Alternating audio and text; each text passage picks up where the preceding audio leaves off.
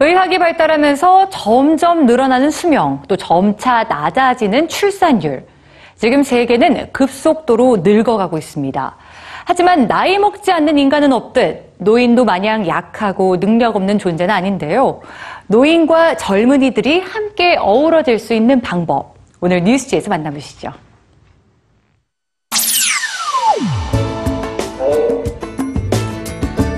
여기 화상 채팅을 하며 즐겁게 대화 산매경에 빠진 노인과 학생들이 있습니다. Yes, I can. Can you hear me? How are you today? 멀리 떨어진 손자 손녀와 대화라도 나누는 걸까요? 사실 이들은 오늘 처음 만난 사이인데요.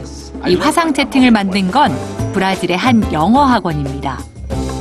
영어 학원은 미국의 노인 커뮤니티와 함께 영어 공부를 하고 싶어 하는 학생들과 외로운 일상에 말동무가 필요한 노인들을 연결해주기 위해 이 프로그램을 만들었죠. 수업이라기보다 친구들 사이의 수다 같고 또 교육이라기보단 따뜻한 조언 같은 이 대화를 통해 학생들은 영어뿐 아니라 노인들의 지혜도 전달받고 있습니다. If you could just dream and have whatever you want, what would 2050년 선진국의 60세 이상 인구 비율이 22%에 달할 거라고 예측되는 가운데 세계는 빠르게 고령화 사회로 진입하고 있습니다. 힘없고 할 수 있는 일도 많지 않은 노인들은 쓸모없는 사람 취급받기가 일쑤죠. 이런 화상 채팅처럼 노인과 젊은 세대가 함께 어우러질 수 있는 방법 정말 없는 걸까요? 독일에는 노인과 초등학생 아이들이 함께하는 특별한 프로젝트가 있습니다. 빵을 의미하는 브롯과 시간을 의미하는 자이츠가 합쳐져서 만들어진 브롯차이트 프로젝트. 바로 빵과 시간을 함께 나누는 겁니다. 노인들은 아침을 먹고 오지 못하는 아이들을 위해 빵이나 소시지, 과일과 우유 등 간단한 식사를 준비하는데요. 특히나 다른 연령과 지역의 아이들이 고루 어울릴 수 있도록 노인들이 많이 도와주죠.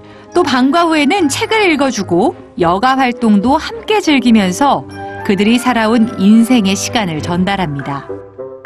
독일의 브로차이트가 빵과 시간을 나누는 거라면 여기 공간을 공유하는 방법도 있습니다. 바로 프랑스의 두 세대 함께 살기 프로젝트. 주거 공간이 필요한 청년들과 방이 남는 노인들을 연결해서 함께 살도록 하는 건데요.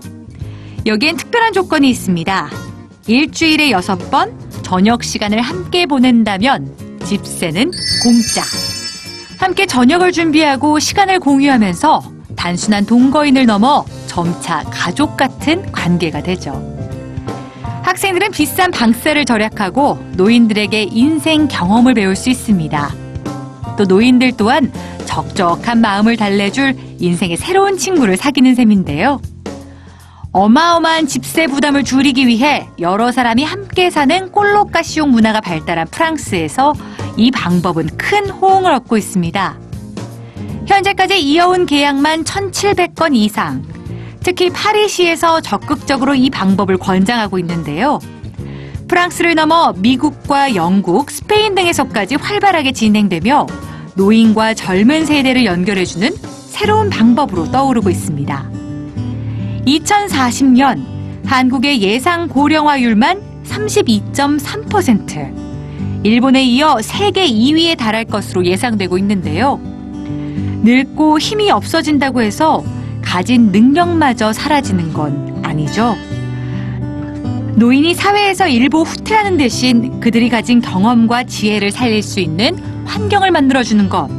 고령화 사회에 들어선 우리들이 가져야 될 자세 아닐까요?